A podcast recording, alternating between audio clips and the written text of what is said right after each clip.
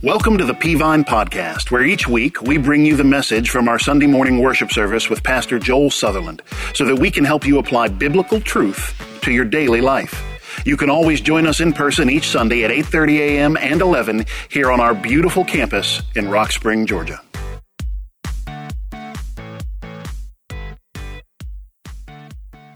Hey, would you take your Bibles, turn to 1 Corinthians chapter 13.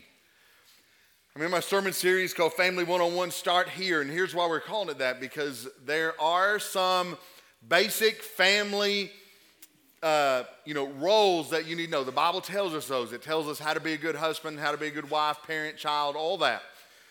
But there are some basic things you have to get down before we even do that. As a matter of fact, you, if you'll get the basic things right, if you get the 101 stuff right, that's just pure relationship stuff that's right in your home, then if you'll get that right, it makes all the rest of it so much easier. And it even will come up, cover up some of the shortcomings of um, uh, some of the stuff you do wrong otherwise. So we've been talking about that. We've been talking about having uh, communication uh, in the home, joy in the home, happiness in the home, those kind of things. And so today I want us to look. We talked about attitude. I couldn't remember my second sermon. I know y'all remembered it. I just couldn't remember it right there on the spot. And uh, uh, we've been talking about all those things. Well, today I want to talk about. I want to preach on this subject. Call it "Love is in the air."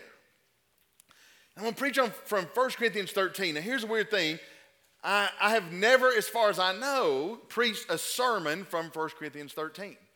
I read it in weddings, but I don't preach sermons on it. I never really found a, I never preached sermon on it. So I kind of dove in to 1 Corinthians 13 to see what the Bible would say and how to compare this into our home because it's the, it's the quintessential chapter on love. And so we're going to take that that love chapter and we're going to apply it into our homes today and talk about that. Hey, let me, let me show you a picture. Uh, uh, guys, throw that picture up on the screen. That, that, the picture doesn't mean anything to you, but that is a man named uh, uh, Michael Joyce. Michael Joyce has Alzheimer's, and um, he is in getting to be kind of, uh, it's progressed in his life. And so it's progressed so far that he forgot that he was married to his wife of 38 years. That's her, Linda Joyce, standing next to him. So they are in their mid to late 60s, and he woke up one morning not really realizing where he was and what was going on. And he woke up that morning and he proposed to his wife.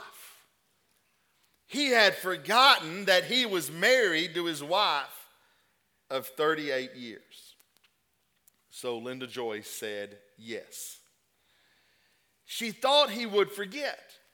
But the next morning, Mike, Michael, who's 68, woke up and said, So when are we doing this? And so Linda sent out invitations to her friends and community, and here's what she said My adored hubby of 38 years suffers from Alzheimer's. Two nights ago, out of the blue, with tear filled eyes, he asked me to marry him.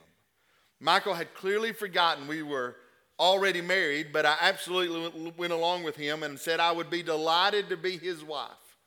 In spite of his confused mind, he obviously knows and feels this is something he really wants to do. To Michael, it will be our wedding ceremony, and to our friends and myself, a truly precious, memorable occasion. They set a date. And on the morning of their wedding, he, she thought he would probably would not remember. But he woke up and said, Today's the day. And they went out under that tree, surrounded by family and friends. And in Michael's mind, they were married for the first time. Now, I read that story that happened, I think, just this past January. There are couples from New Zealand. And I read that story and got a little teary eyed this week reading it, thinking, so that's how I want to be, right? Like if I lose my mind, I may cheer for Alabama, I may cheer for Tennessee in a confused state of mind, but I still want to be in love with my wife, even then. But I want to say to you this morning that that, that is maybe what, you know, it, it, speaking in a secular manner, not using a Bible verse yet, but I mean, that's, that's kind of the way I want it to be. That's kind of the way I, am picturing it, but I want to be honest with you. It's going to be hard to get there when you're uh, in your 60s and 70s and 80s if you're not there in your 20s and 30s and 40s. How do we get there? How do we get to have that love that is so tight in our family, in our marriages, in our homes with our kids? How do we have that kind of love in our home that we would do it all over again? Well, 1 Corinthians 13 tells us exactly that. So, would you stand with me as we honor God's word by reading it? 1 Corinthians chapter 13. These words are familiar to you if you've been in church any amount of time. Though I speak with the tongues of men and angels, verse 1, but have not love, I have become a sounding brass or a clanging cymbal. Though I have the gift of prophecy, I understand all mysteries and all knowledge, and though I have all faith so that I could remove mountains, but have not love, I am nothing. Though I bestow all my goods to feed the poor, and though I give my body to be burned, but have not love, it profits me nothing. Verse 4 Love suffers long, is kind. Love does not envy. Love does not parade itself, is not puffed up, does not behave rudely, does not seek his own, is not provoked, thinks no evil, does not rejoice in iniquity, but rejoices in the truth. Then, verse 7 bears all things, believes all things, hopes all things, endures all things. Love never fails, but whether there are prophecies, they will fail. Whether there are tongues, they will cease. Whether there is knowledge, it will vanish away. For we know in part and we prophesy in part. But when that which is perfect has come, then that which is in part will be done away. I was a child, I spoke as a child, I understood as a child, I thought as a child, but when I became a man, I put away childish things. For now we see in a mirror dimly, but then face to face. Now I know in part, but then I shall know just as I also am known. And now abideth faith, hope, and love. These three. But the greatest of these is love. Thank you. You may be seated. Now, now, let me tell you where we are in 1 Corinthians 13. If you've never read the book of 1 Corinthians, you may not know this. If you have, you may have picked up on it. 1 Corinthians was an absolute, the, the church at Corinth was an absolute mess of a church. I cannot describe to you what an awful mess. I mean, some of it, the stuff that was going on in 1 Corinthians, is almost inappropriate to talk about in a church service. It was all messed up. Their theology was wrong, their practice was wrong, uh, everything they were doing was just a mess. And now, Paul, beginning about verse number 12, uh, chapter number 12, is starting to deal with this uh, topic of spiritual gifts because uh, uh, uh, the Corinthian church has got it all messed up. And so, really, in chapter 12 and chapter 14, Paul's trying to correct their thinking about spiritual gifts, specifically this idea of speaking in tongues. And by the way, speaking of tongues is when you proclaim the gospel in a language you do not know so that people in their language can hear the gospel and be saved. It's not a heavenly language. It's not an angelic language. It's a known language that you speak out, but you don't know, or even the hearers hear and they don't know. And so Paul's trying to fix all that. Paul's trying to correct all that, especially in chapter 12 and then chapter 14. But he drops right in the middle of chapter 12 and 14 it's, the, it's, the, it's this beautiful light that he, he drops into chapter 13. And Paul, in the middle of this discussion on, on in, in chapter uh, 13, then has to, uh, in, uh, in 12, 14, has to deal with love in chapter 13. So understand the context of where we are. Paul stops in 13 just to say, here's what real love looks like. Now, he's talking about it in terms of spiritual gifts, but it's taken on so much more. God gave us that chapter so we could understand what love means. Because you know, in, in, in their times in the Greek language, that there are about three or four words for love. There's agape and phileo and eros. And uh, so there, there are other words for love. And so this is agape love he's talking about. And so we have a hard time even describing that in our English language. And so Paul took a chapter, God took a chapter and gave it to us and said, here's what agape love looks like. Here's what Christ like love looks like.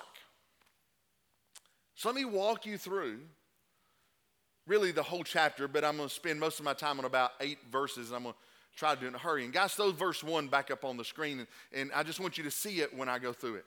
Now, Paul talks, starts off really in, in, in, chap, in chapter 13. He starts off in verse number one. And in verse number one is where he starts uh, uh, laying out some almost some hypothetical situations. Here what he says. Look, look at verse number one. You look in your Bible on the screen. And he said, Though I speak with the tongues of men and angels and have not love, become sounding brass or a tinkling cymbal. They'll have the gift of prophecy, understand all mysteries and all knowledge, and they'll have all faith so I can remove mountains. Verse number three says, Though I bestow all my goods to feed the poor and give my body to be burned. Now I want you to stop right there. Go back to verse number one. And you go back to verse number one, now notice what Paul is setting up here.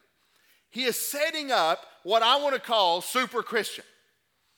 And so he says, Though I speak with tongues of men and angels. Here's what Paul is saying. Now, in, in, in that passage, he's talking about tongues, but really what he's talking about is an eloquent speech, even in there. And Paul is trying to say so, so if you were the most spiritual person on the planet or in the church, verse number one. verse number two, he said, Though I have the gift of prophecy, which was preaching and teaching in the church. And Paul says, so here's super Christian. Verse one, you may have been the most spiritual. Verse 2, you may have been the most talented. Like you, you've got the ability to speak and, and teach and give out prophetic words from the Word of God. And, and man, people are really engaged in that. And so you may be the most talented person in the church. And though I understand all mysteries and all knowledge. Now, again, what Paul is building is super Christian here, all mysteries and all knowledge, you may be the most educated person in the church. And so Paul has said, you could be the most spiritual, you could be the most talented, you could be the most education in the church. And though I have all faith, listen, how big a faith, Paul? So that I could remove mountains. That's, that's a word Jesus spoke. Remember that? Jesus said he had a faith and mercy. You can tell a mountain to be moved to be moved.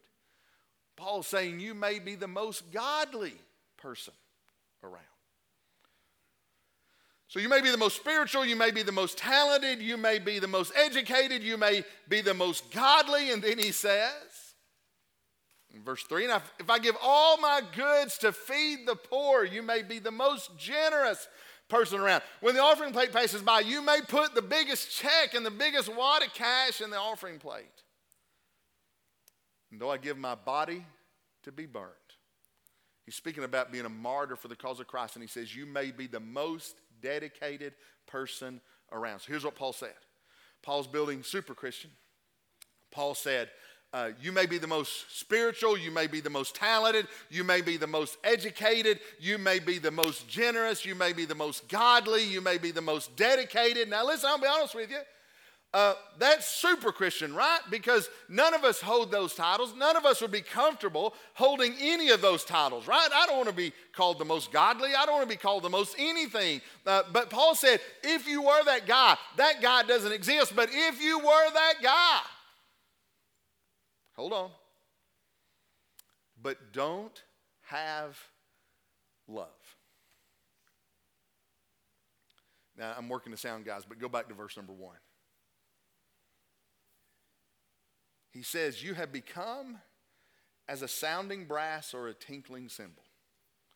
And before I studied this passage out, I always thought that meant had something to do with music. It doesn't have anything to do with music. It means basically you sound like clanging pots. You ever hear a busy kitchen? That's what he's talking about right there. I know some of you are not familiar with the oven in your house, but if you go to a restaurant,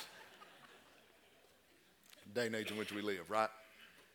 He said, you, you may be super Christian, but if you don't have love, listen, the words sounding brass or clanging cymbal literally means an irritating noise. Paul said this You may be super Christian, you may be the most spiritual, the most educated, most talented, most godly, most generous, most dedicated Christian the world has ever seen. But if you don't have love, let me tell you what, you're just getting on our nerves.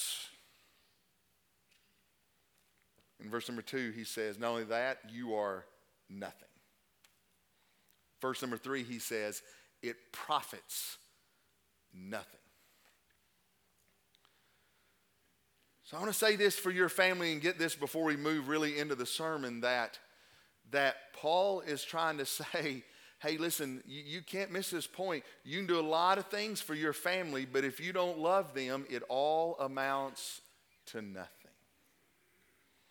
You say, Preacher, you don't have to preach a sermon on loving my family. Obviously, I love my wife. Obviously, I love my husband. Obviously, I love my kids. Obviously, I love my parents. You don't have to preach a sermon and tell us to love. We kind of said that in the vows. We kind of, you know, the kids were born to us. We got to love them, right? We don't have a choice. We, I love my kids, you know, whatever.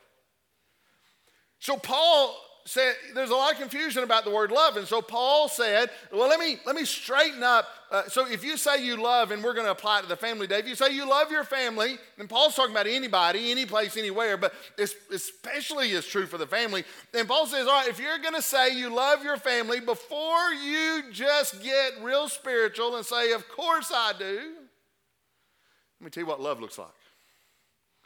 And he starts off in verse number four in verse number four, there's these series of descriptors that describe what love looks like. Look at what it says in verse number four loves, suffers long. It's a word, some of your translations may even say patience. It's a word that means, literally means patience with people. Real love, real godly love, real true love has patience with people. That, here's what that means, ladies and gentlemen that if you love your family, we are patient with the people in our home. Love is suffers long, love is kind. That's the only time that particular word for kindness is used in the whole New Testament. And it means that love is kind even towards people who are not kind towards us. Love does not envy, meaning it's not jealous.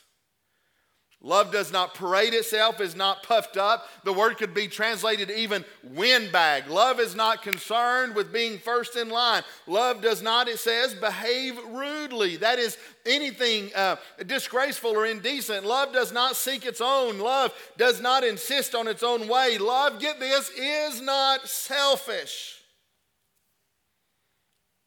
Love is not self centered. Love is not easily provoked. It's a problem in a lot of families that we are quick to anger.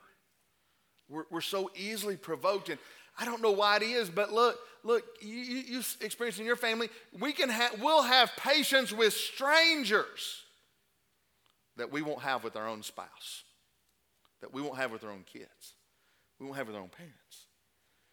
Love in your family is not easily provoked. And then number three, he said, love, or not number three, next, he said, love thinks no evil. Let me tell you what, that is the greatest word in the Bible. Do you know what that means? It doesn't mean you don't think evil. Here's what it means love keeps no record of wrongs. Some of your translations say that. Love does not keep a list of all the wrongs ready to bring them up. Love, Proverbs and Psalms tells us, covers a multitude of sins. But uh, love keeps no, thinks no evil. That means it keeps no record of evil. It keeps no record of wrong. Listen, one of the things that is so detrimental to our families is we keep a record. Everything you ever did to me. Like the guy that went to work and said, Man, pray for me. My wife and I are having a hard time. She went all historical last night. And the guy said, I think you mean hysterical. And he said, No, I mean historical. She told me everything I'd ever done wrong. Love does not rejoice in iniquity, but rejoices in the truth. Love, he goes on uh, to say, it, it, listen, I love uh, just he, he lays out these quick words. Love bears all things. Love believes all things, always believes the best. Love hopes all things. Love endures all things. It's a military word, means, look, here, endures all things. Here's what that means it's a military word that means love is strong and full of fight, it doesn't give up. Which leads Paul to say that last phrase in verse number eight love never fails. Never fails. And then you go around through the rest of verse number eight and on through the rest of the chapter, and that's where Paul says those famous words listen, everything else is going to cease. Everything else, everything we do in the church is not going to happen one day. The, the three things that are going to survive are faith, hope, and love. But the greatest of these, the pinnacle of these, is love. So that is, and that's so fast, man. I, I could have preached for two hours this morning, and, and, I've got about 12, 13 minutes left. And so I want to take and I want to give you uh, three things that I know that that God would have us to hear this morning from this passage about loving our families. Here, here they are. Number one is this. Nothing can take the place of love. Here's what Paul told us there is nothing in your family that can take the place of love. In terms of the church, he said nothing will do it. No amount of spirituality or spiritual service can take the place of love. Listen, no great speaker, no amount of knowledge, no amount of faith, no amount of money, no amount of giving, not even giving your life for the gospel. Listen, not even giving your life for the gospel matters as much as love. All of those things that Paul said we would put on a high pedestal, but the epitome of Christian living is not doing all those things. Jesus said, No, that's not it. The epitome of Christian living is loving people. And I want to say this if that's true for people you're sitting by beside this morning, the same is absolutely true for your family. Nothing in your family can take the place of love. Our world is filled with families, maybe even yours, where we're trying to use stuff to replace love. It's just not going to work. Family 101 is that love is the foundation of your home. There's nothing you can do, there's nothing you can give that can take the place of love. And that's often why what we try uh, to do is we're trying to give an experience, we're trying to give an item, we're trying to buy uh, love with these items, and we're trying to experience uh, or, or stuff that takes the place of love. And I want to tell you, it will not work. L- listen, can I be truthful with you? Your family will not remember the stuff in years to come, but they will remember if they were loved. Stuff fades, love doesn't. As a matter of fact, love is the ingredient in your home that nothing can replace. Love is the one step that cannot be skipped. I'm an egghead. Anybody else an egghead in the building? You know what I say, egghead? You know what I mean? Anybody else on a big green egg? You got a big green egg? Do you know what a big green egg is? It's a big green dome-shaped grill smoker thing. My wife got me one for Father's Day or something a few years ago, and we, we got an extra large one, and we, we love it so much we went and got another small one to go with it just to cook stuff for me and her. And, if you like to barbecue, if you like to grill out, you like to smoke things, man, this big green egg is the thing to have. As a matter of fact, just for no other reason to make you salivate a little bit, I brought a picture of the Boston butt I smoked uh, just the other day. What holiday did we just have? Memorial Day, is that it? Yeah. And so I did that for the family. Now, uh, that is a, that is a nice piece of pork right there. And here's what I've done I've rubbed that thing down with, must, uh, with mustard, and you coat the thing with mustard really well. And then uh, I've put a rub all over that, that thing. I mean, I, I chalked it up good. We bought one, we were traveling one day. It was, a, it was a pork rub. And so I just got that thing slathered down really well. I'm, i do a fast smoke on this thing, and, and, and I'll cook it like this for about three and a half hours. And then I'll take tin foil and I wrap it up in tin foil and I'll pour, pour, some kind of liquid in there. I actually pour Coke in there with it and uh, let it simmer for about two hours and that. And you take, I took that off that day and I got my big knife and I chopped it up and the bone just pulled. I mean, it was delicious. Now I know some of you are vegetarians and this is offensive to you. You probably drink Pepsi too. I know it. And so, so I, I know this is offensive to you, but listen, if that is offensive to you, then that is actually a broccoli loaf that I have pushed together really tightly. Now, if you're an egghead and you, you, man, you, you talk to eggheads and, and they're, they're, always talking about the big green egg and how to cook, and I'm not even good at it, and, and I love it. And man, they'll talk about every step you got to do, and there's about 10 steps, and I, got, I save all my recipes somewhere. Did you know that there's a, all kinds of ways to cook that, uh, uh, that pork? Man, there's all kinds of ways to make barbecue with that. But did you know there is absolutely one step that all of us who are eggheads have to do. I don't care what your recipe is. I don't care how you cook it. I don't care what kind of rub you put on it. Some people will cook this thing 10 or 12 hours. I do mine for five. I mean, they're, they're, I don't care what you do. There's a million different combinations, but there's one thing we all have to do. You know what that is? We got to light the grill. That's it. You can take that picture down. People are starting to salivate on the corner of their mouths, and it's getting embarrassing. You say, well, that's, that's pretty dumb. Well, maybe, but I'm going to be honest for your family, it's kind of the same principle. All of our families are going to look different. All of our families are going to act different. We're going to, we're going to operate in different ways. But I want to tell you, lighting the grill of love and uh, lighting the grill of your family is the love that you bestow in your family. Because love is the fire that keeps the marriage hot. Love is the fire that keeps the children engaged. Love is the fire that brings you close to one another. Love is the fire that keeps you warm in difficult times. And absolutely, Family 101 is nothing can take the place of love. So let me ask you about your family. If you're a husband or a dad, let me ask you is how you operate in the home resemble what we just ran down in 1 Corinthians 13? Mom, let me ask you. Is how you operate in the home resemble 1 Corinthians 13? Kids, let me ask you. Parents, let me ask you, is how you operate in the home, is love in the air? Is love permeating your home? Are you loving your family members or are you trying to replace it with something else? Because the truth is, nothing can take the place of love. Second thing I want to tell you is this love is more about them than you.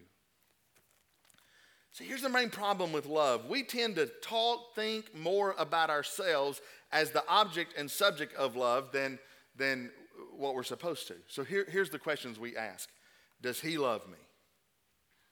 Is she in love with me? And we tend to think of ourselves as the recipient of love, even in the family. You, you can hear families fight and when families fight and they wind up in my office and me doing counseling with them, uh, one spouse is all, look, I've never had a dad sit down and say, Well, I'm just to tell you, I'm not loving my wife the way I ought to love her. It's all my fault. I've never had a wife sit down and say, It's all my fault. here's what I, they sit down and say Preacher, he, she doesn't love me the way she ought to love me. Preacher, he doesn't love me the way he ought to love me. And we make ourselves the subject of love. But listen, God is not overly concerned with, uh, about how much you get loved. You okay with that? God is concerned about how much you are loving them. Love is more about them than you. If your family is going to be what it ought to be, you've got to get this part straight. Love is about them, not you. You know your life and your family will be so happier and more enjoyable if each one is concerned? Get this, get this if you're more concerned with making sure others are loved instead of demanding you be loved. And love has an amazing quality. When you make sure others are loved, they tend to turn around and reciprocate that love to you. If, if you just get your eyes and heart and mind and will and passions focused on uh, uh, making sure you're your spouse is loved. Make sure your kids are loved. Make sure your parents are loved. Don't get hung up on how much you're being loved. It's amazing, but the trouble is in our homes, we get so focused on ourselves. Our homes don't have the love they ought to have. It's like when you're driving a car. When you're driving a car, you can't sit there and be focused. You got to look forward. I, I, I read this story. It just happened a little bit ago. Actually, it happened to uh, uh, about two years ago, but a nine year old boy was injured in a car wreck, and I actually have a picture of it. I, I want to show it to you. Nine year old boy was injured in a car wreck, and I know you say, well, what happened? Angela Kipp, who's 35, Syracuse, uh, Indiana, was backing out of her driveway with a nine year old boy when um, a spider jumped on her shoulder. So Angela did what any good, loving, compassionate mother would do. She jumped out of the car. That's not a joke. She jumped out of the car. She got so focused on herself. She jumped out of the car and she left her nine year old in the car. So the nine year old, panicking, jumped over into the driver's seat and tried to hit the brake, but he missed. And guess what he hit? The gas. And then guess what he hit? The school bus. Luckily, there are no kids on the bus. He got taken to the hospital with head injuries, but he was all fine. And now his mother has to endure the complete embarrassment of having jumped out of a car while it was moving. The police officer said, and I quote, this situation was completely unique, bizarre. You think? See, if you get so focused on yourself, you forget there are other people in the car with you, your family's going to crash and burn. Some people even jump out because they're so focused on themselves. Listen, Family 101 is you worry more about loving your family than them loving you. I know that's hard to hear. Like, I know that that's difficult. I know that there are times where you're in a situation where you don't feel loved at all. There's times in a situation where you're you don't feel like your spouse is paying you attention, your parents, your kids, whoever it may be. You're in a family situation. If you're not careful, let me tell you what the, the devil will do. The devil will slide a mirror right in front of your face, and he'll keep your mind, heart, and attention focused on you all the time. And when you become so you focused, all you can see is what you're not getting. And so 1 Corinthians 13 says this in general, but it's so true in the family. 1 Corinthians 13 is this hey, when you run through that list of attributes, it's all about how you treat other people. It's all about how you're treating them. It's not about you, it's about what you're giving out. And you say, Preacher, I, I can't tell you how many times I've had people sit down in my office and, they, and they've said something basically like this Well, preacher, when he starts loving me the way he ought to love me, I'll love him the way I ought to love him. Well, I'm glad Jesus didn't do that, aren't you? No, family one on one is that's your family. You dive in and you love them the way God would have you love them. You say, Preacher, what if they don't love me back? I, I can't guarantee you they will. But it's, it's the epitome of Christ likeness to love those even who don't love you. Now, listen, I don't think that's going to happen. I don't think that's the way it's going to turn out. But you have got to get your focus off you and on them because it's more about them than it is you. Number three, let me tell you this about love. Number three, love is not an emotion, it's an action. Catch this today. Paul never once talked about love as an emotion. We've done a disservice in the English to cage it as an, only as an emotion. I told you earlier, it's the Greek word agape. It means willful direction of love. Here, here's what it means. In other words, love is a choice, love is an action. If you say, I don't love someone, you mean you don't have feelings for them. But what you're really saying is, I choose not to express love towards them anymore. Did you know you can love someone even without the feeling? That's what godly love is. Sometimes you, that's the way you have to love in the family. Look, hey, look this way. Sometimes you have to love somebody even when you don't feel like it. Can you be spiritual enough to say amen right there, right? You, you don't always love him like, you don't, look, Josh and KK been married a year, right? They still roll over in bed in the morning and they, they're like, oh, joy of my life to wake up next to you, right? You've been married 40 years. You roll over and you say, Your breath is bad today. Don't kiss me without brushing your teeth. Right? Right? There's there are times that the, the, the feeling, the emotion is not there. That's why Paul let us know that love is not an emotion. The word Paul is describing is love is an action. I, listen, I'm not suggesting the norm ought to be that you're loving people without the feelings. It shouldn't be. I'm suggesting that when you love somebody on perfect purpose, the feelings will chase close behind the action. Hey, can I say this? If, you, if you're waiting on the feelings sometime to love someone, the feelings may never come. But if you'll love on purpose and love with intentionality and love even when you don't have the feelings, what almost always happens are the feelings come behind it. Most of the time, the reason you don't feel it with your family is because you are, you, you, are, you are not loving them with intentionality. And if you will love with intentionality, if you will love on purpose, if you'll love with action, your family will be blessed for all its days. Hey, close your Bibles. Let me tell you a story. I'm finished. You know the name Albert Einstein, right? Like, you know E equals MC squared, the atomic bomb. He was one kind of got that started. And Albert Einstein passionately wooed his first wife, Mileva Marić, against his own family's wishes, and the, the two eventually got married. But their marriage was not really a good one. We, we, we didn't discover some things about it until uh, 1987. Some letters written between 1897 and 1903. 1897 tell us a lot about their relationship. As a matter of fact, um, their, their, their relationship had gotten so bad that they sat down, Albert sat down, because you know he's a physicist, he's a scientist, E equals MC squared. So Albert Einstein sat down and wrote a prescription to make the marriage better. And we have it. Let me, let me show it to you on the screen. Number one, he says, You will make sure, number one, that my clothes and laundry are kept in good order. Number two, that I will receive my three meals regularly in my room. Number three, that my bedroom and study are kept neat, and especially that my desk is left for my use only. That was category A. But he's not done. Category B.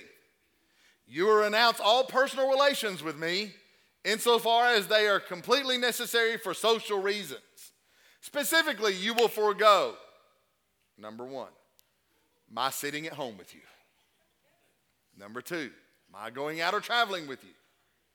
Wait, he's not done. C, you will obey the following points in your relationship with me. Number one, you will not expect any intimacy from me, nor will you approach me in any way. Okay? Number two, you will stop talking to me if I request it.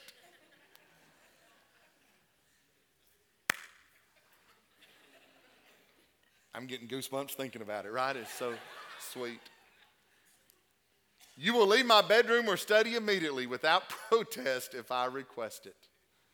And he's not done. Category D. You will not undertake, you will undertake not to belittle me in front of our children, either the, through words or behavior. Hold on to your pants. Hold on. You're not going to believe this. They didn't make it, they got divorced. I know you're shocked, right? I mean, what a great plan for fixing your marriage, right? I mean, that's it. Some of you men, you can request that list for me and I'll send it to you later on this afternoon, all right?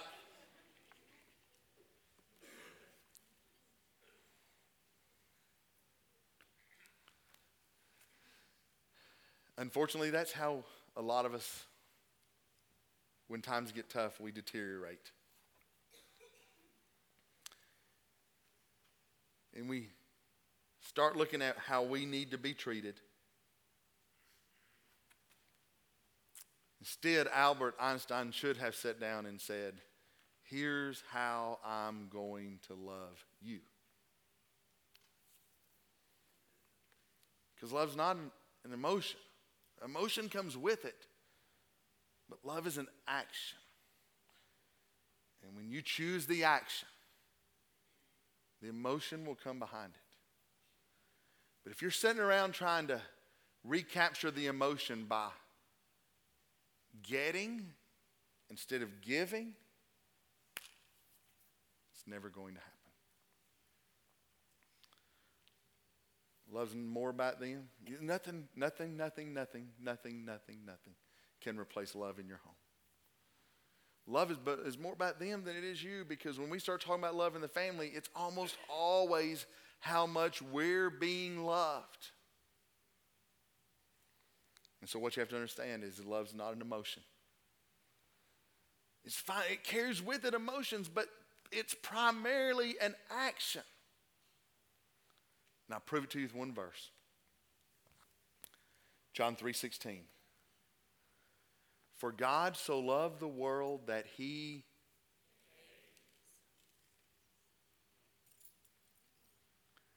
See, if, if we had written that verse in regards to our own families, if we'd written that verse, here's what we'd say For, for God so loved the world that he felt.